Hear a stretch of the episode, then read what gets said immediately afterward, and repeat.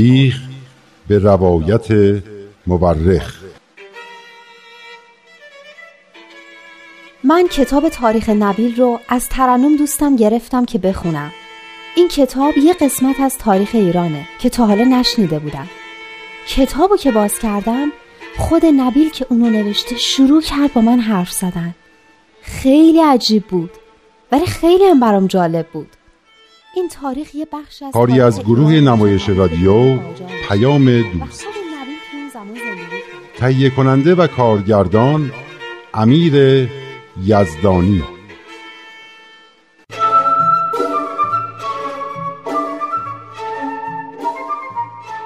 بالاخره وقت وقت تاریخ نبیل شد. خیلی جالب این ماجراها. کتاب کجا گذاشتم؟ آها. از همه جالبتر داستان این حاجی حسن ناینی بود که موقعی که باب نه موقعی که موقعی که بهاءالله متولد میشه سجده می‌کنه و میگه موعود متولد شد. یعنی واقعا اینا حقیقت داره؟ میرزا محمود کاشانی رو بگو که اول گیج شده بوده که چرا این تاریخ با هم نمی‌خونن. و بعد می‌فهمه که کسی که حاجی حسن در مورد تولدش حرف می‌زده بهاءالله بوده نه باب. این شیخ احمد پیداست که خیلی چیزا می‌دونسته که شاگرداش اینطور از آینده خبر داشتن. اما از همه شاگرداش بهتر اون نابغه بوده. کی بود؟ همین. سید کازم رشتی. خیلی هم جوون بوده. 22 سالش بوده. چقدر شیخ احمد از دیدنش خوشحال میشه. جناب نبیل پس کجایی؟ در خدمت شما هستم. بله همین طور بود. آمدن سید کازم رشتی برای شیخ احمد احسایی واقعه بسیار خوبی به حساب می آمد. هنوز چند هفته از آمدن سید کازم نگذشته بود که شیخ به او فرمود در خانه خود بنشین و به محضر من میا هر یک از شاگردان من مسئله مشکلی دارند باید به خدمت تو بشتابند و حل مشکل خیش را از تو بخواهند چقدر سید کازم قبول داشته؟ مسئله فقط این نیست شیخ احمد به سید کازم فرمود خداوند به فضل و موهبت خود نیرویی به تو داده که می توانی گره از مشکلات بگشایی و باعث اطمینان قلب ها بشوی و با بیان خود به دین جدت حضرت رسول که به علت کوتاهی مردم پژمرده و افسرده شده زندگی تازه‌ای ببخشی. عجب! این محبت و صحبتهای شیخ احمد باعث حسد بعضی از شاگردانش شد. به خصوص ملا محمد ممقانی و ملا عبدالخالق یزدی که بیشتر از همه از این موضوع ناراحت شده بودند.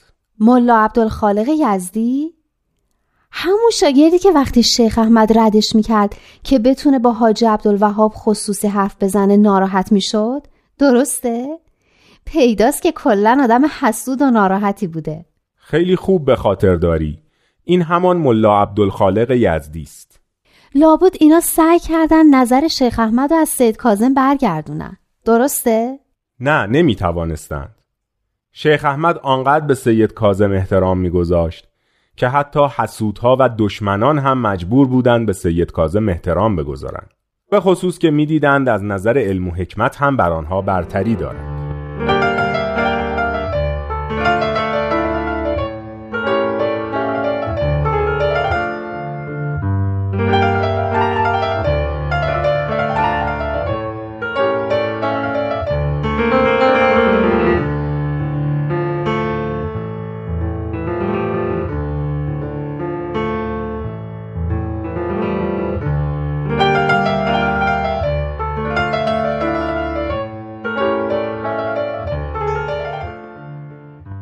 راستی مگه این شیخ نمی‌خواست از یزد به زیارت امام رضا بره؟ پس چی شد؟ رفت. شیخ احمد شاگردان خود را به سید کازم رشتی سپرد و از یزد به سمت خراسان و مشهد حرکت کرد و مدتی در مشهد ماند. لابد اونجا هم کلاس درس داشته.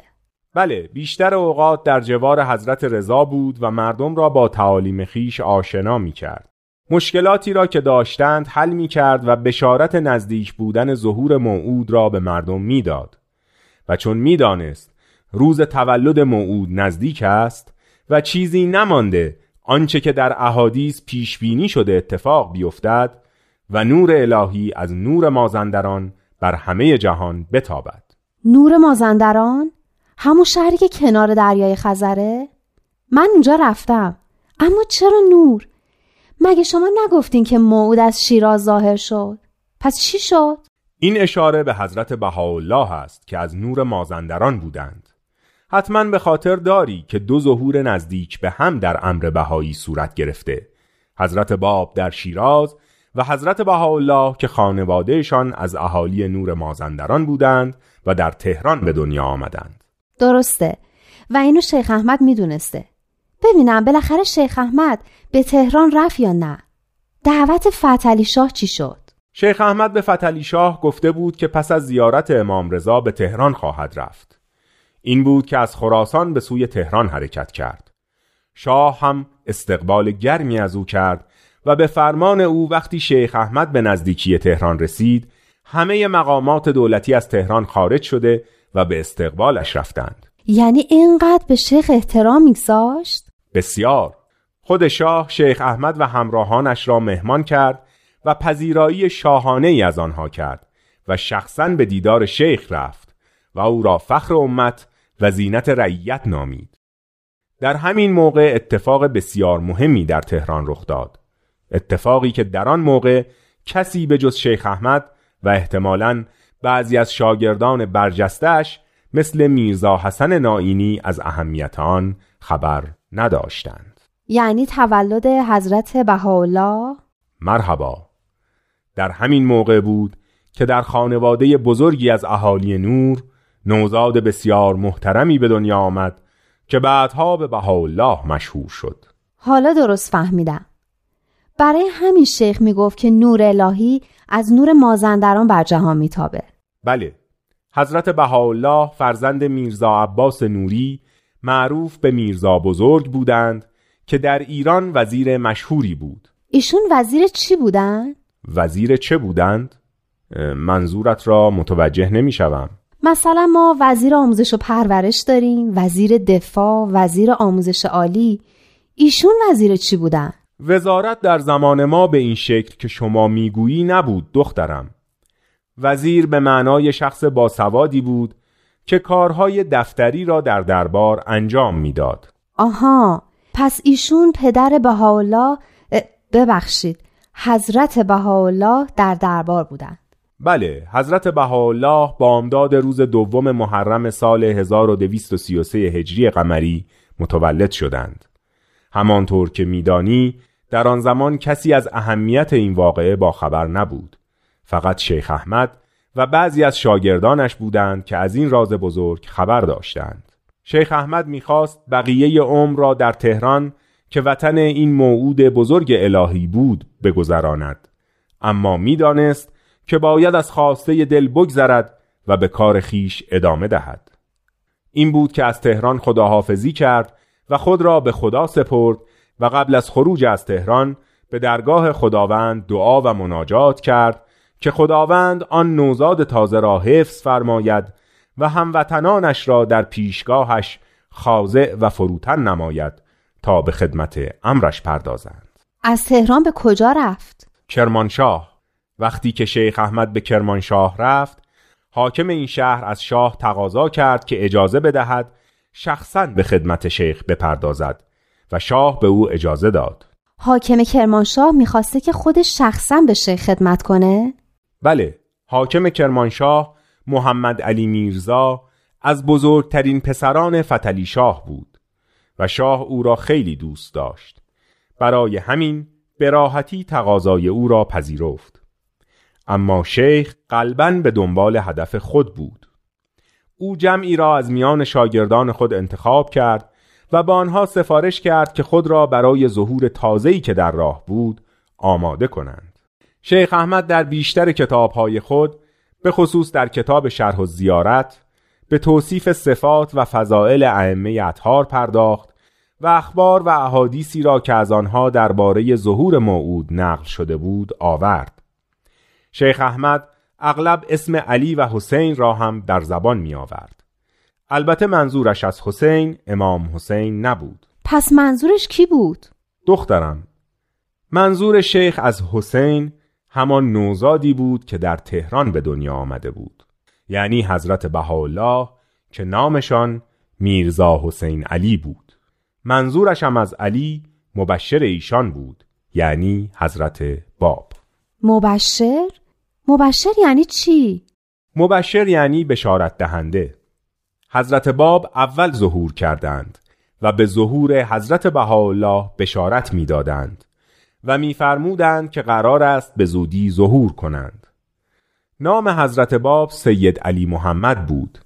حتی شیخ پسری داشت که علی نام داشت و در همان سالی که حضرت باب به دنیا آمدند یعنی دو سال پس از حضرت بهاءالله؟ مرحبا. دو سال بعد از همان زمانی که شیخ در تهران بود و حضرت بهاءالله به دنیا آمدند حضرت باب در شیراز به دنیا آمدند. و در همان سال پسر شیخ به نام علی از دنیا رفت. شاگردان شیخ احمد خیلی ناراحت شدند و قصه میخوردند. اما شیخ به آنها می گفت که از مرگ پسر من ناراحت نشوید زیرا من او را در راه علی که همه شما منتظر ظهور او هستید دادم. من فرزندم را برای همین پرورش داده بودم. شیخ احمد پسرش رو در راه موعود داده؟ چطوری همچین چیزی ممکنه؟ یعنی پدری از جون بچه خودش بگذره؟ می‌دونم که خودش بچهش رو نکشته اما همین خیلی عجیبه فهم این مسائل شاید کمی برای تو سخت باشد اما بدان که این حیات جسمانی ما واقعا آنقدرها هم که به نظر می آید اهمیت ندارد بعدها از عشق و شور پیروان حضرت باب برایت خواهم گفت که چطور دست از همه چیز شسته بودند و آرزو می کردند به جای یک جان صد جان داشتند تا می توانستند همه را در راه حضرتش بدهند. مثل حواریون حضرت مسیح یه کتاب دربارش خوندم. می‌دونی من درباره همه دینا کتاب می‌خونم. بله مثل حواریون حضرت مسیح. مثل همه کسانی که عشقی عالیتر و حقیقتی متعالیتر از این جهان را درک می‌کنند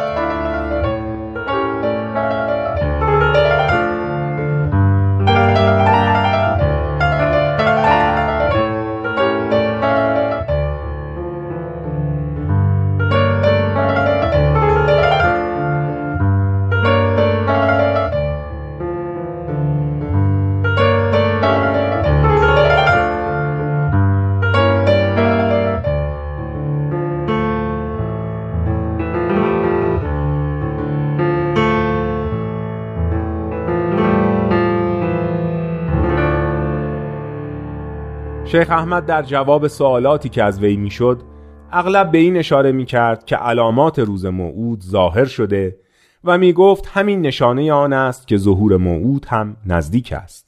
پس اینطور که گفتین حضرت باب هم در زمان شیخ احمد به دنیا آمدن.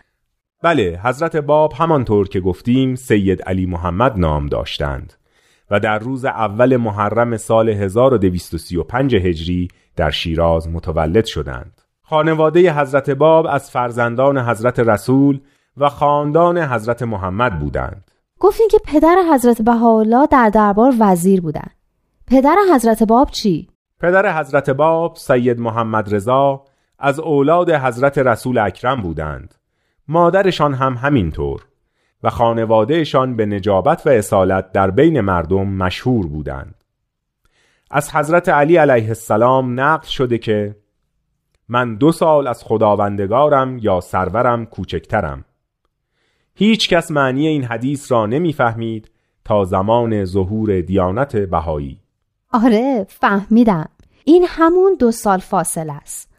آره دیگه حضرت باب دو سال از حضرت بهاءالله کوچکتر بودن. اسمشون هم که علی بوده یعنی علی محمد. چقدر جالب. یعنی حضرت علی با حضرت باب یکی بودن؟ آخه مگه میشه؟ بله دخترم درست متوجه شدی.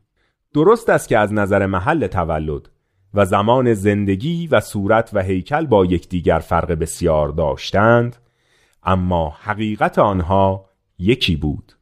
هر دو از جانب خداوند بودند مثل خورشیدی که تصویرش در دو آینه مختلف افتاده باشد. خورشید یکی است فقط آینه ها فرق کرده. این خداوندگارم که میگن از خداوندگارم دو سال کوچیکترم یعنی همون حضرت بهاءالله؟ بله منظور از خداوندگارم یا به عبارتی سرورم حضرت بهاءالله است. حضرت باب به ظهور حضرت بهاءالله بشارت می‌دادند و در همه آثار خود با عشق شدیدی به ایشان اشاره می کنند و حتی در اولین کتاب خود خطاب به حضرت بهاءالله بیاناتی میفرمایند که معنی آن به فارسی این است که ای بقیت الله فدا شدم با تمام وجود برای تو و راضی شدم به دشنام در راه تو و تمنایی نکردم جز کشته شدن به خاطر محبت تو اولش چی گفتین؟ ای بقیت الله یعنی ای باقی مانده از خدا؟ بقیت الله اصطلاح شیعه است برای اشاره به حضرت موعود. آهان پس تو این حدیث حضرت علی دارن به رمز و اشاره به حضرت باب و حضرت بهاءالله اشاره می‌کنن که با دو سال فاصله به دنیا آمدن و حتی یه جورایی به عشق و علاقه حضرت باب به حضرت بهاءالله و اسمشون هم اشاره می‌کنن. این که خیلی جالبه.